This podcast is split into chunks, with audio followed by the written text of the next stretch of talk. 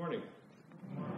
Welcome to Shepherd of the Lakes Lutheran Church for worship today on this uh, fourth Sunday in the month of May and uh, seventh Sunday in the season of Easter. So that means next Sunday will be Pentecost Sunday, and then we get into the, the season of Pentecost, um, which is all the, the green that you will see up front during the season of summer. Today, in this seventh Sunday of Easter, we see especially what Jesus says in his high priestly prayer. In John chapter 17, he prays for you and for me. And in our sermon, we'll see how that prayer is reflected in our lives as we go about our daily Christian living in a sinful world. The entire service is outlined for you in your service folder. Um, due to a clerical error on my part, we will be having Holy Communion today, which, all things considered, isn't a bad thing either. But we'll con- begin with hymn number 157 and then continue with the service as outlined for you there. God bless your worship.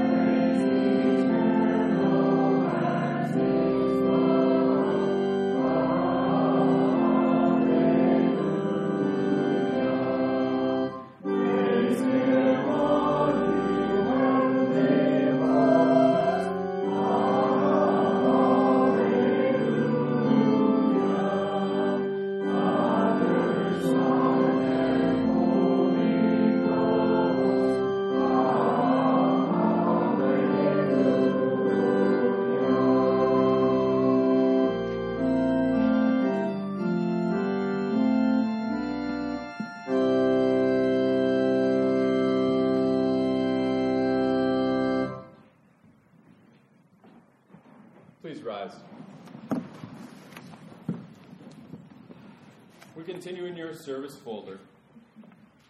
In the name of the Father, and of the Son, and of the Holy Spirit. Amen. Beloved in the Lord, let us draw near with a true heart and confess our sins to God our Father, asking Him in the name of our Lord Jesus Christ to grant us forgiveness. Holy and merciful Father, I confess that I am by nature sinful, and that I have disobeyed you in my thoughts, words, and actions. I have done what is evil, and failed to do what is good. For this I deserve your punishment, both now and in eternity.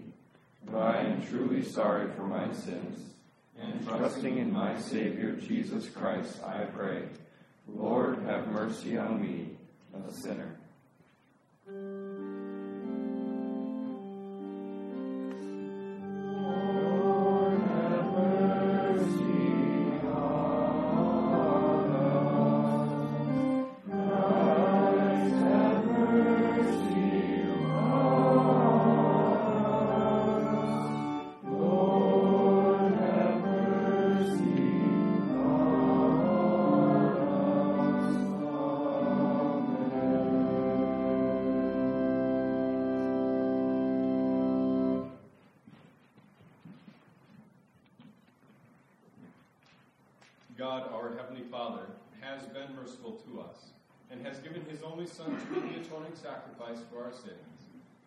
Therefore, as a called servant of Christ and by His authority, I forgive you all your sins. In the name of the Father, and of the Son, and of the Holy Spirit. Amen. In the peace of forgiveness, let us praise the Lord.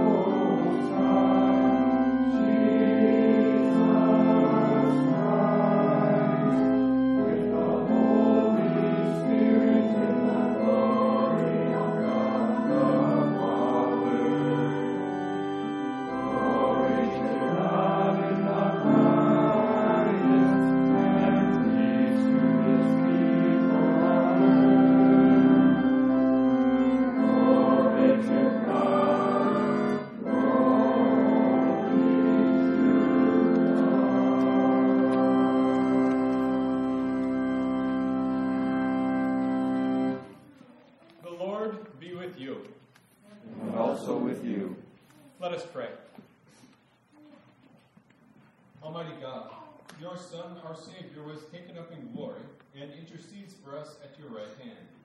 Through your living and abiding word, give us hearts to know him and faith to follow where he has gone, who lives and reigns with you in the Holy Spirit, one God, now and forever. Amen. You may be seated for the reading of God's Word.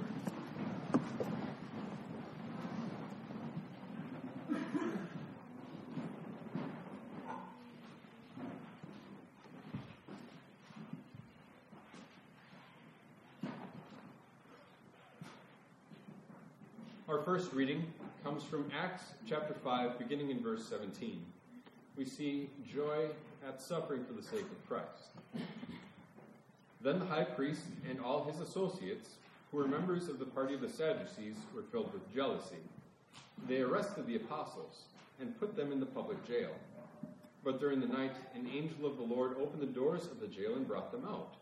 Go stand in the temple courts, he said and tell the people the full message of this new life.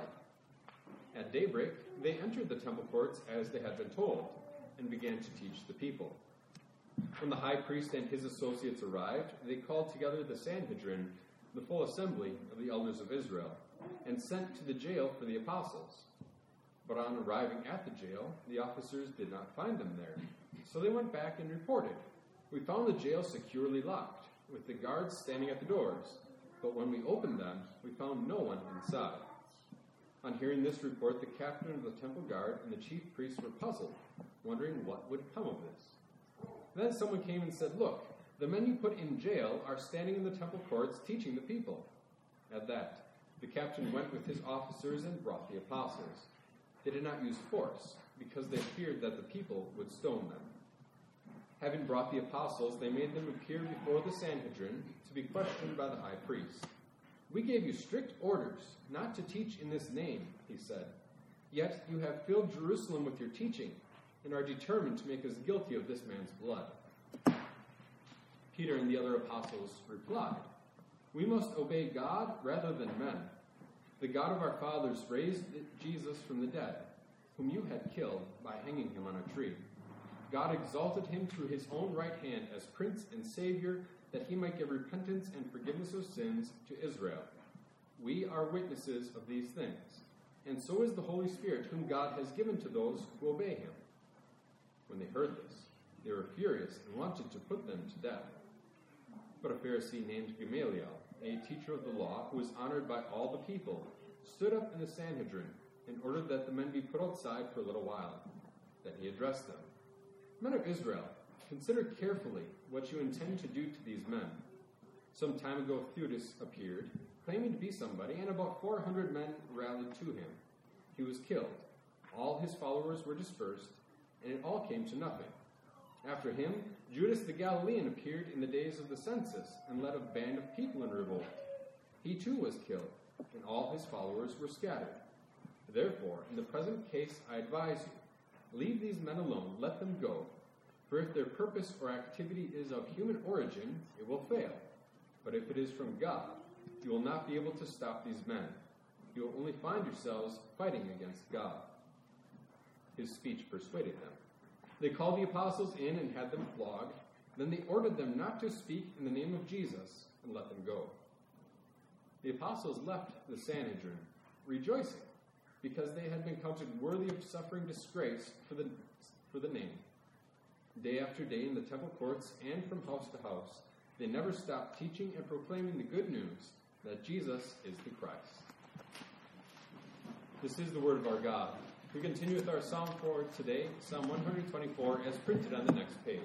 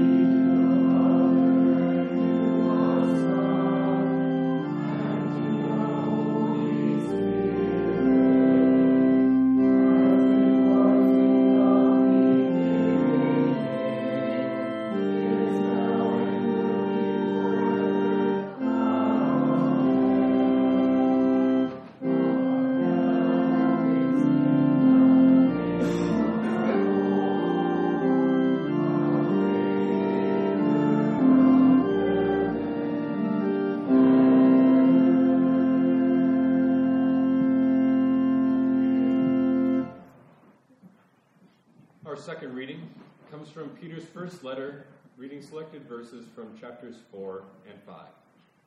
Today's suffering cannot rob us of the joy in seeing Jesus. Dear friends, do not be surprised by the fiery trial that is happening among you to test you, as if something strange were happening to you. Instead, rejoice whenever you are sharing in the sufferings of Christ, so that you may rejoice and be glad when his glory is revealed. If you are insulted in connection with the name of Christ, you are blessed, because the Spirit of glory and of God rests on you. Make sure that none of you suffers as a murderer, a thief, a criminal, or as a meddler. But if you suffer for being a Christian, do not be ashamed, but praise God in connection with this name. For the time has come for judgment to begin with the household of God. Now, if it begins with us, what will be the end for those who disobey the gospel of God? Therefore, humble yourselves under God's powerful hand so that he may lift you up at the appointed time. Cast all your anxiety on him because he cares for you. Have sound judgment, be alert. Your adversary, the devil, prowls around like a roaring lion looking for someone to devour. Resist him by being firm in the faith. You know that the same kinds of sufferings are being laid on your brotherhood all over the world. After you have suffered a little while, the God of all grace, who called you into his eternal glory in Christ Jesus, will himself restore, establish, strengthen, and support you. To him be the glory and the power forever and ever. Amen. Our theme verse is printed for you there. Alleluia, Christ is risen. He is risen indeed. Alleluia. I will not leave you as orphans, I will come to you. Alleluia. Please rise for the reading of our gospel. Our gospel reading comes from John chapter 17. Our Lord Jesus speaks with the certainty of glory achieved through his cross.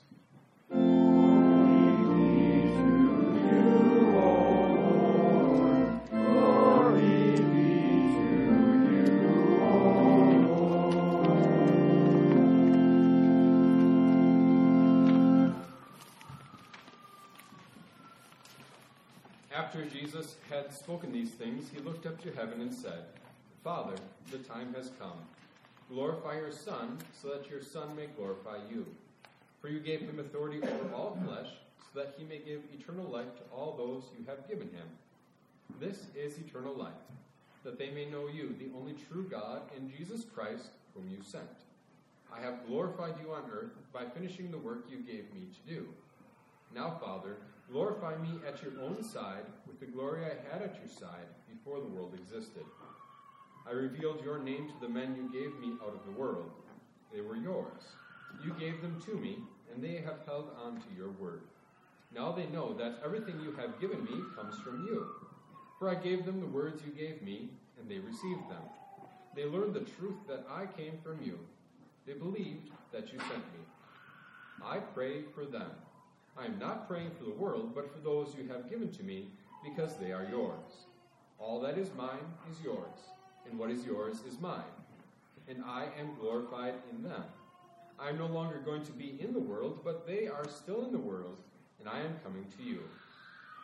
This is the word of our God.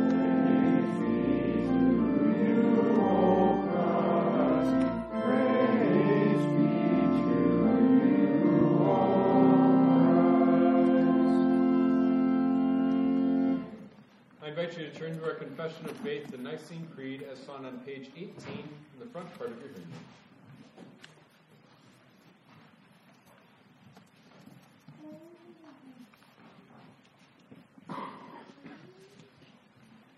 The Nicene Creed.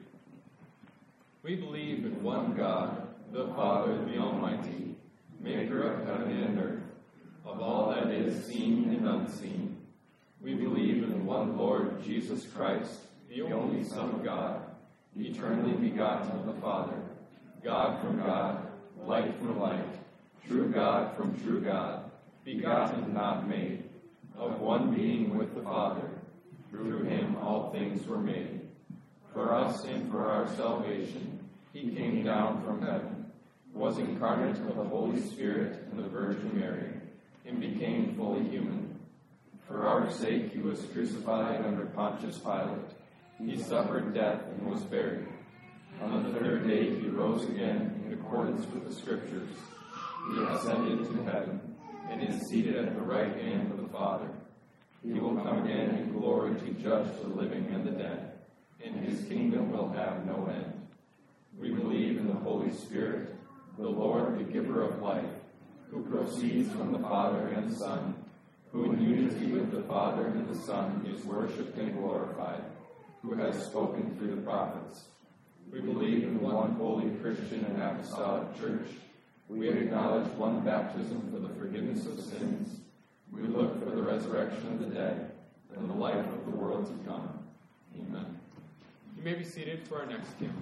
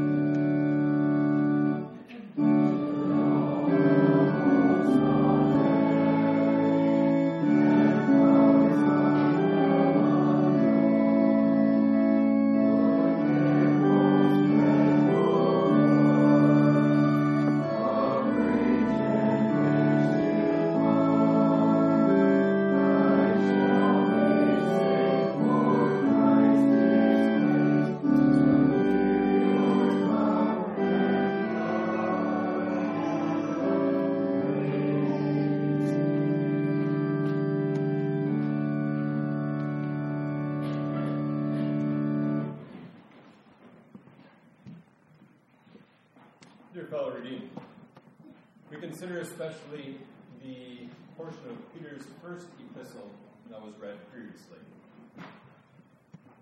And as we begin looking at that, perhaps it's most fitting to consider the final portion of what Jesus said in our gospel lesson. I am no longer going to be in the world, but they are still in the world, and I am coming to you. And he prays this, most likely in the upper room, after Judas has left, after, after they've had Holy Communion for the first time ever. And he prays this with his disciples sitting around and listening. And then they get up and leave. They sing the, the evening Passover hymn and walk down the stairs, across the valley to that little olive grove known as Gethsemane. Do you think those words stuck in their mind? I am no longer going to be in the world, but they are still in the world, and I am coming to you. Now, when Jesus says that, obviously, as God, He is always and has always been and will always be omnipresent, which is to say, existing everywhere at every place and every time. But when He says, I am no longer going to be in the world, that's exactly what He had pointed ahead to, and that we celebrated this past Thursday. The visible ascension of Jesus to heaven, where his disciples couldn't walk and talk with him the way that they had previously. But that sentence, I am no longer going to be in the world, but they are still in the world. Almost like the parents camping out in the Australian outback and saying, Well, I'm going to leave you in the tent here for a couple of days and then I'll be back. Speaking to their, you know, six or seven or eight year old child. I'm not going to be with them. I'm not going to be there visibly taking care of them. Now, the illustration limps, obviously, because a parent can be in two places at one time. But it's kind of that foreboding sense that John had alluded to time and time again that he began his gospel with. The light shines in the darkness. Darkness has not understood. Though he was in the world, though he made the world, though the world was made through him, he came to the world, and the world did not receive him. And so Jesus visibly ascends into heaven and says, Dear children, I'm sending you out as sheep among wolves. Be as innocent as doves. They will still be in the world, Jesus prays, but I won't. And perhaps, perhaps, that leads us to our understanding of what in the world is going on there in our reading from Acts. Acts chapter 5. The only thing more preposterous than Jesus say, I'm coming out of the world, but I'm going to leave them here surrounded by enemies, surrounded by people that hate them for no reason. And the disciples get dragged before the very people who had voted to crucify Jesus they get flogged and set free, and they come out of there singing Hallelujah. Praise God that we have been allowed, permitted to suffer for the sake of Christ. It's that kind of a context that, that Peter writes to you and to me. He had, he had some specific persecution in mind, no doubt but the truth has always been constant throughout church history that that God's church is like that little flock sent out into the world, and the world is full of wolves. That little flock whom Jesus guards and protects and keeps and cares for, yet at the same time, at the same time, this Jesus allows his flock to be attacked and even scattered. Why? And why in the world should we rejoice in that? Now, thinking of the gospel, the, uh, the epistle lesson from First Peter, the whole topic of Peter is the whole idea of suffering and how a Christian approaches suffering in, in their lives. And you read that, and we might think to ourselves, well, I get it. But all this talk about suffering seems to you know, suck a little of the joy out of life, right? And that I don't have to go through the same sort of suffering that somebody else does on the other side of the world. And for the most part, the suffering that I might experience perhaps pales in comparison if I even think about it. On the flip side, well, the suffering I have, it really hurts me inside, but I don't feel like I can talk about that. I don't feel like I can really bring it to God. I don't feel like, well, this kind of pales in comparison to anything else. Besides, isn't the Christian life supposed to be about glory and joy and happiness? I don't want to think about the idea of suffering. But through it all, it's the temptation. And the big idea is this. If you are a Christian, and I have full confidence that you are, then you fall into that verse that Jesus says in verse 11. They are still in the world. And by virtue of the fact that you've been marked with the cross of Christ, by virtue of the fact that God has bought you and made you his own, you will experience suffering that, that the unbeliever will know nothing about. I mean, sure, granted. An unbeliever's house might be hit by a tornado, just the same as a Christian's. They might know the suffering of, of pain or loss or grief. But for the Christian, it's different. For the Christian, the suffering in your life and mine is different because of who it is that we follow. So I ask you again, thinking over your life, what does the suffering look like? And do we still have reason to rejoice during a time of suffering? Now, this suffering that we're talking about, it's really the temptation at every point, at every step, to say, well, here are the facts of my faith, but here's how I feel. And they don't match up. Right? I know that the Bible says Jesus rose from the dead, but that seems so far and away distant and almost forgotten because what in the world could that have to do with my life today? And the next step after that, if God really cared about me, would He permit this? And if God really answers prayer like He talks about here, would He permit that? Am I really on God's good side or not? The question, the problem of suffering, the greatest suffering that a Christian can know is that internal suffering, the, the thoughts of the mind, the worry of the heart that says, Where do I really stand with God? Where do I really stand with God? When, when my employer has these policies that seem to put a crimp and a cramp on the way I want to live my Christian life? Where do I really stand with God when my friends at school make fun of me if I say anything about Jesus and to say nothing of, of going to catechism class where we actually learn what God's Word says? And the suffering and the wondering, why can't I go to a place where we just play games on Wednesday night and then end with a devotion and a prayer? The suffering, the temptation, the worry, and the wonder. Why do I put in the effort if it doesn't seem like it doesn't seem like God really has given me that same sort of blessing? Where's the rejoicing? Where's the glory? Why does it feel like God's good side is over there and I'm over here?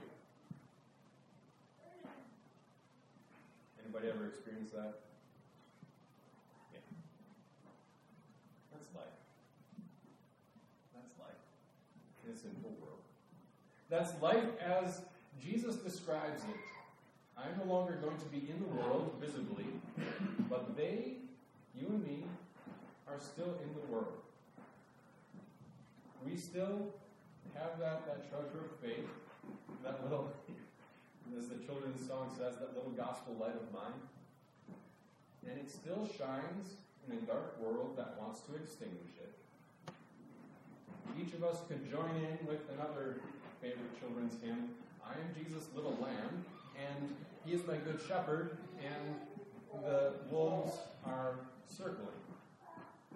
And at every point of the Christian life, when you know what God's will is and you want to serve God inside and outside, they attack.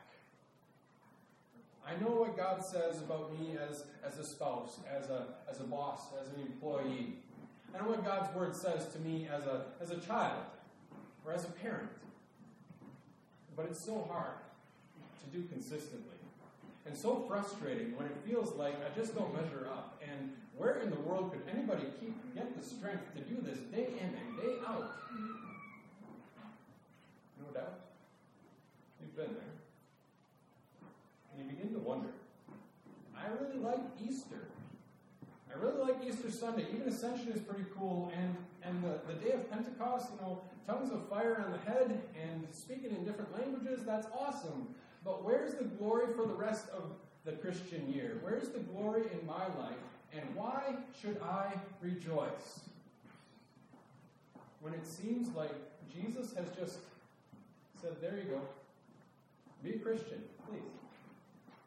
And if it seems like your Christianity is easy, well, go back to the Word of God so that you don't get lulled to sleep with the rest of the world that is just so happy, so happy getting engaged in every other trivial distraction on the road to hell. Jesus says, watch out that you don't fall asleep too. And it seems and it sounds, if you think about it, it sounds almost like the, the task before us is too hard and too difficult and absolutely impossible. And you'd be right. Because the strength doesn't come from you or me. It doesn't come from this perfect morning routine that you heard about on the news. It doesn't come from from a perfect diet or exercise plan. The strength doesn't come from the latest book or self help podcast. Where it comes from is Jesus, who has risen from the dead. Jesus Christ, who literally, physically, rose from the dead, who at the same time, God and man in one person, 100% God, 100% man, and he rules with all things under his feet, guiding the history of the world for you. For you. That this very Jesus who ascended into heaven, and you could say, yeah, he holds history in his hands, in his in his nail scarred hands. Because Jesus prayed that prayer on Maundy, Thursday night before he was going away to be betrayed and crucified.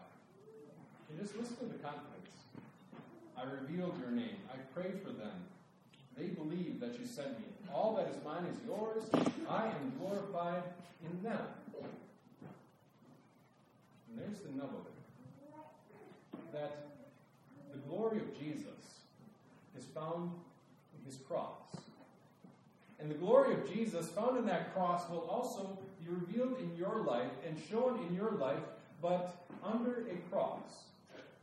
Not, not the same sort of cross as his, because his actually paid for sin. But you and I, you and I are taught what God's grace is really like, especially when we get to those points of suffering, the pieces of pain that hurt, the grief that comes back, the temptation, the frustration, at all those points, the objective and unchanging Word of God has said that Jesus paid for that sin too. That you are on good, God's good side because Jesus washed away your sin. He baptized you into His family. And in case, in case you ever doubted it, listen to the Word of God again. Listen to the, the word of absolution that your sins are forgiven, not because of anything you have done or decided or feel or felt, but because Jesus died and Jesus rose. And so, the whole idea of Christian suffering, and Christians living as light in a dark world and as sheep among wolves, is suddenly cast into that light that the life of Christ, marked by the cross, is glorified in his death for sin and for sinners. That's you and me. And because, because your sin has been washed away as an object of unchanging, absolutely certain fact, because Jesus walked out of that tomb, because Jesus ascended into heaven and said, Don't worry, I'll be back, and I'll be back here in the Lord's Supper, and I'll be back at the end of time where everybody will see his glory. Because all of that is true, at every single point in your life, when it is difficult, especially when it's difficult to follow what God's will is. At that point, God is accomplishing his greatest work. He is bringing glory to himself in the way that, that you act or think or talk. The sacrifices that you make, the suffering that you even undergo for the sake of your faith. Because, yes, every person in the world knows suffering. But only a Christian knows that inner turmoil and the actual struggle against the sinful nature, the temptation to say, I know who my God is, even when it doesn't feel like it. The confidence to say, I know that Jesus loves me. And the way that I know Jesus loves me, well, yes, because of his cross, his empty tomb, and his ascension, and his supper. And you know how else I know that Jesus loves me? Fill in the blank whatever's caused you the most pain in the last month, or year, or decade. And at that point, with that blank, Jesus has chosen to reveal his glory in you. It's a hitting board. I'm not saying, you know, just look at your life and say, well, this this and this and this. What I'm saying is exactly what Peter is saying here. That in verse 12 and following. Dear friends, do not be surprised by the fiery trial, fill in the blank with whatever yours happens to have been. Do not be surprised by the fiery trial that is happening among you to test you as if something strange were happening to you. No, it's absolutely natural and native to being a Christian. Instead, rejoice whenever you are sharing in the sufferings of Christ, so that you may rejoice and be glad when his glory is revealed. Cool. I think. Because it's really cool that Jesus has chosen to reveal his glory even to you in your own life and to store up kind of that glory to be poured out upon him at the end of time. The sufferings of his Christians do not go unnoticed. He holds them too in his hand. And at the end of time, when Jesus stands there with all people gathered around him on Judgment Day, that last day, well, the way I see it, it's got to last a really long time. But that won't matter because we'll be in entering timelessness anyway. And there, Jesus will basically pour out sufferings of his people as the praises trickle from that cup.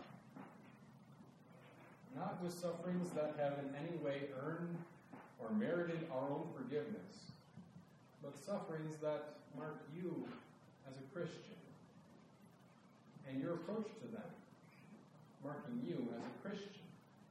Because at every point along the way, the Christian says, Well,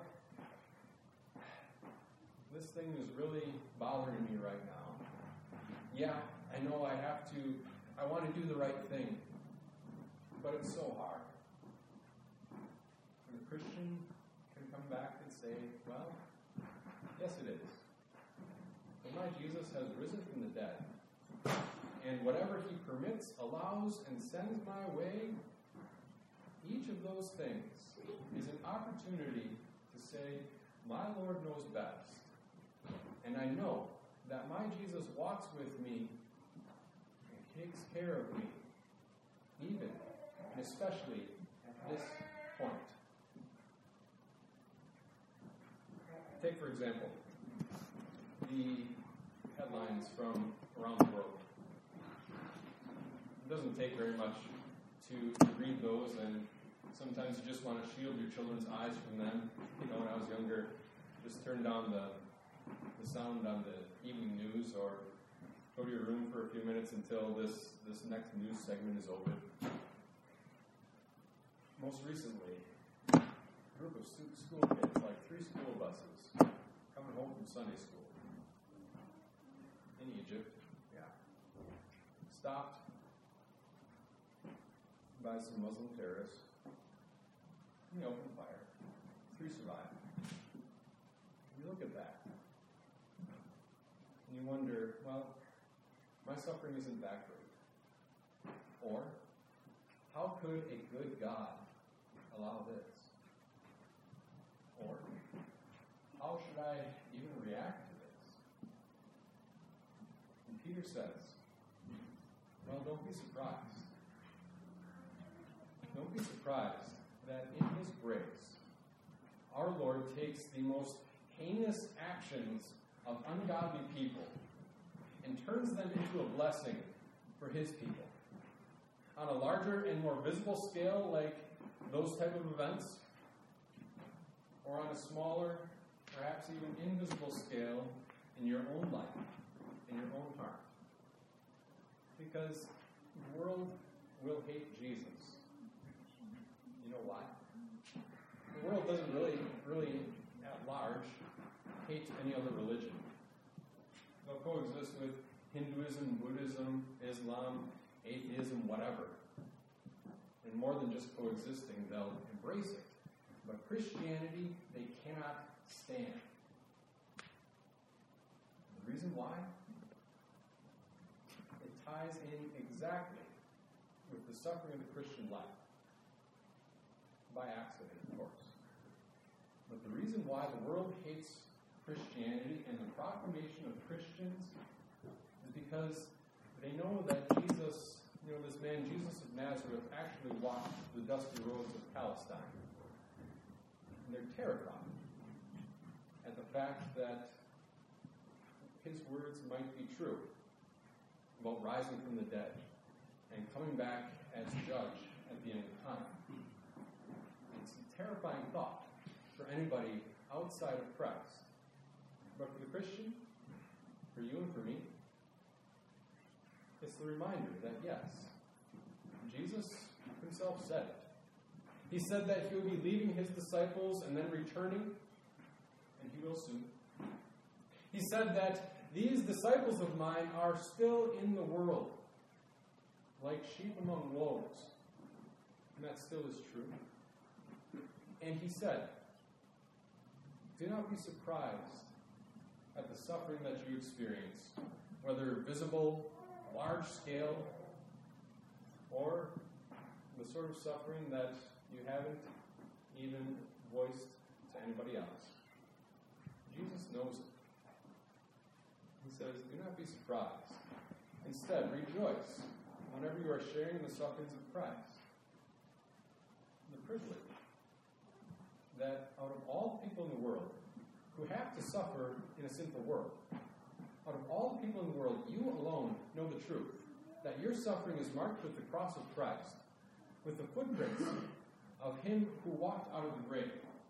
That your suffering alone, you know, is temporary, and the glory that He promises is eternal. That your suffering alone is actual, in the actual context of the struggle of faith against sin, the struggle of God's side against the world. Even on the small scale of struggle of faith against the sinful flesh. So, what does Peter say? All this in mind? Therefore, humble yourselves under God's powerful hand so that he may lift you up at the appointed time.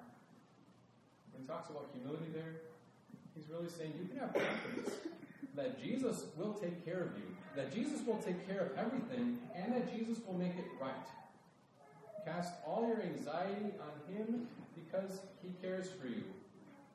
Resist the devil, and you know that the same kind of sufferings are being laid on your brotherhood, your family of believers across the world. But his promise. You can open up to uh, page 9 in your bulletin there. His promise there is that final paragraph. And this is where, where all the suffering, all the struggle, all the pain, all the grief, all the wondering finds its answer.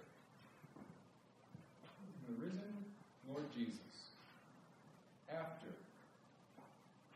you have suffered for a little while, God of all grace, who calls you into his eternal glory in Christ Jesus, the God of all grace, will establish and restore and strengthen and support you as God brings himself glory in your life.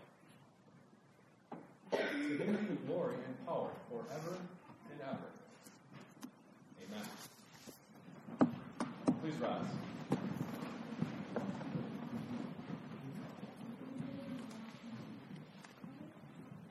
Now may the peace of God that goes beyond all understanding keep your hearts and minds in Christ Jesus our Lord. Amen. We continue with the Create Me as printed on pages 10 and 11.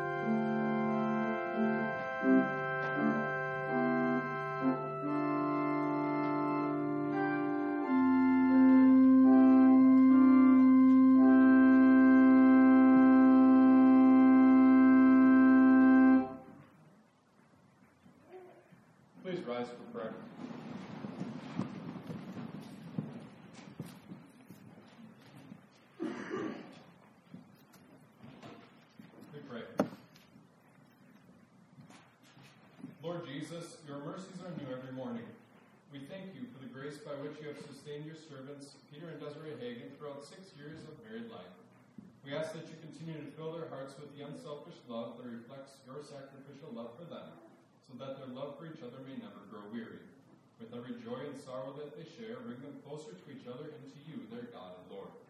Encourage all husbands and wives as they seek to fulfill their marriage promises, and bless all our homes with your abiding we also come to you in thanksgiving on behalf of the Woodfords and on behalf of Kateri Johnson as Nantan and as Paula return to their homes after a year of study here.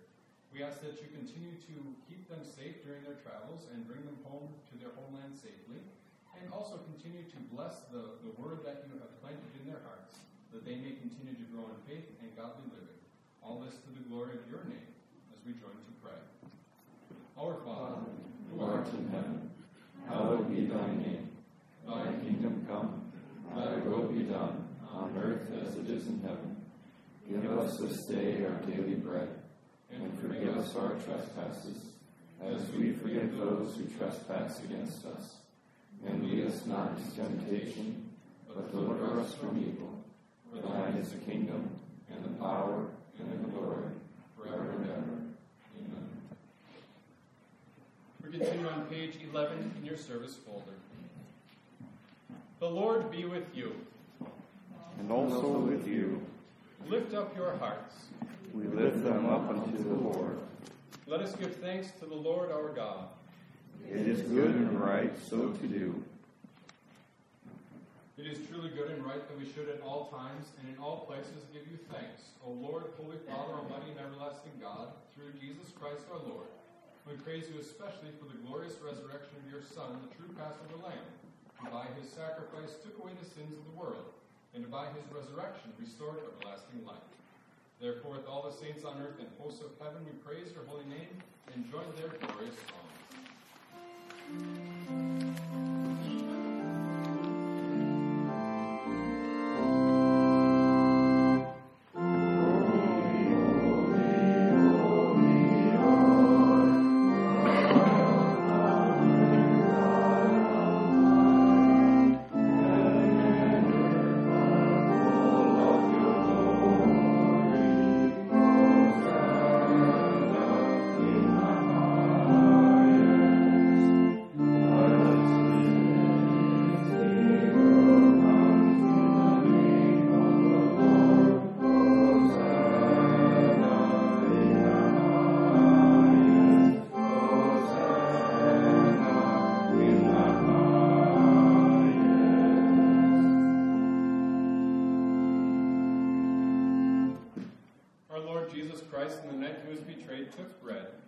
Given thanks, he broke it and gave it to his disciples, saying, Take and eat.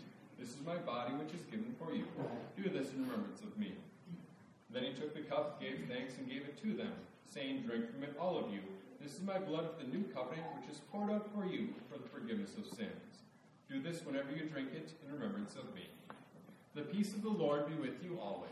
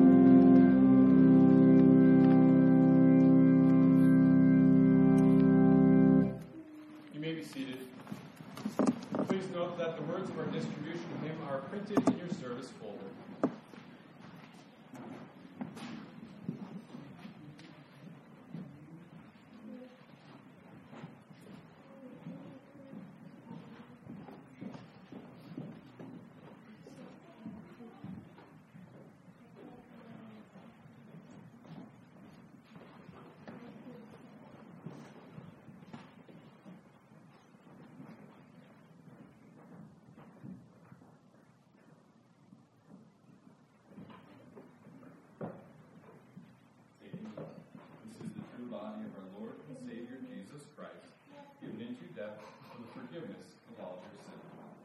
Take and eat. This is the true body of our Lord and Savior Jesus Christ, given into death for the forgiveness of all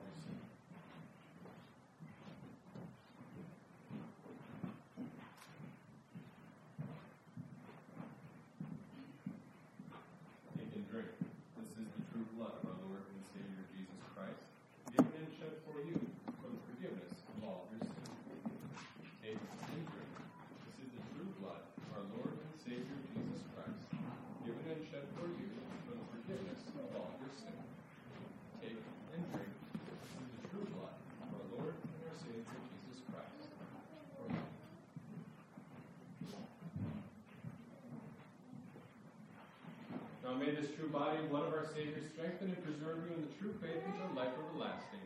Depart at peace with God, your sins are forgiven. Amen.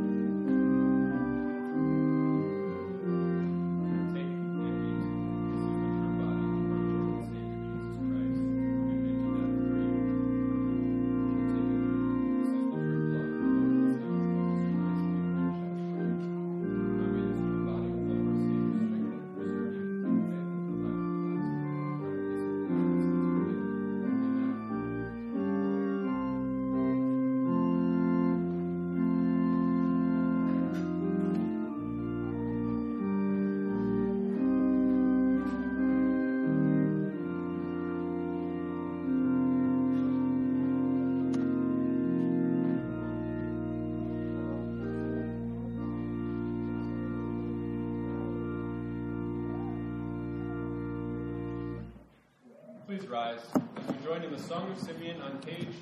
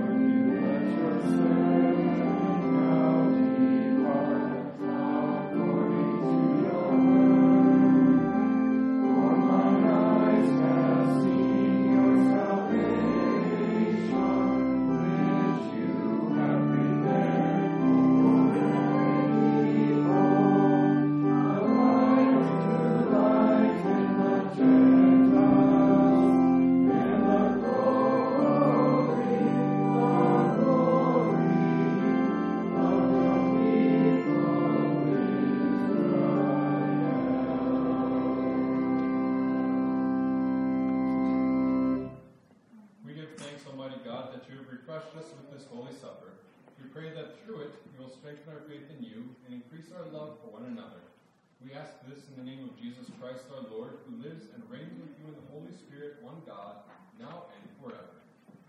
Amen. The Lord bless you and keep you. The Lord make his face shine on you and be gracious to you. The Lord look on you with his favor and give you his peace. Amen. You may be seated for our closing hymn.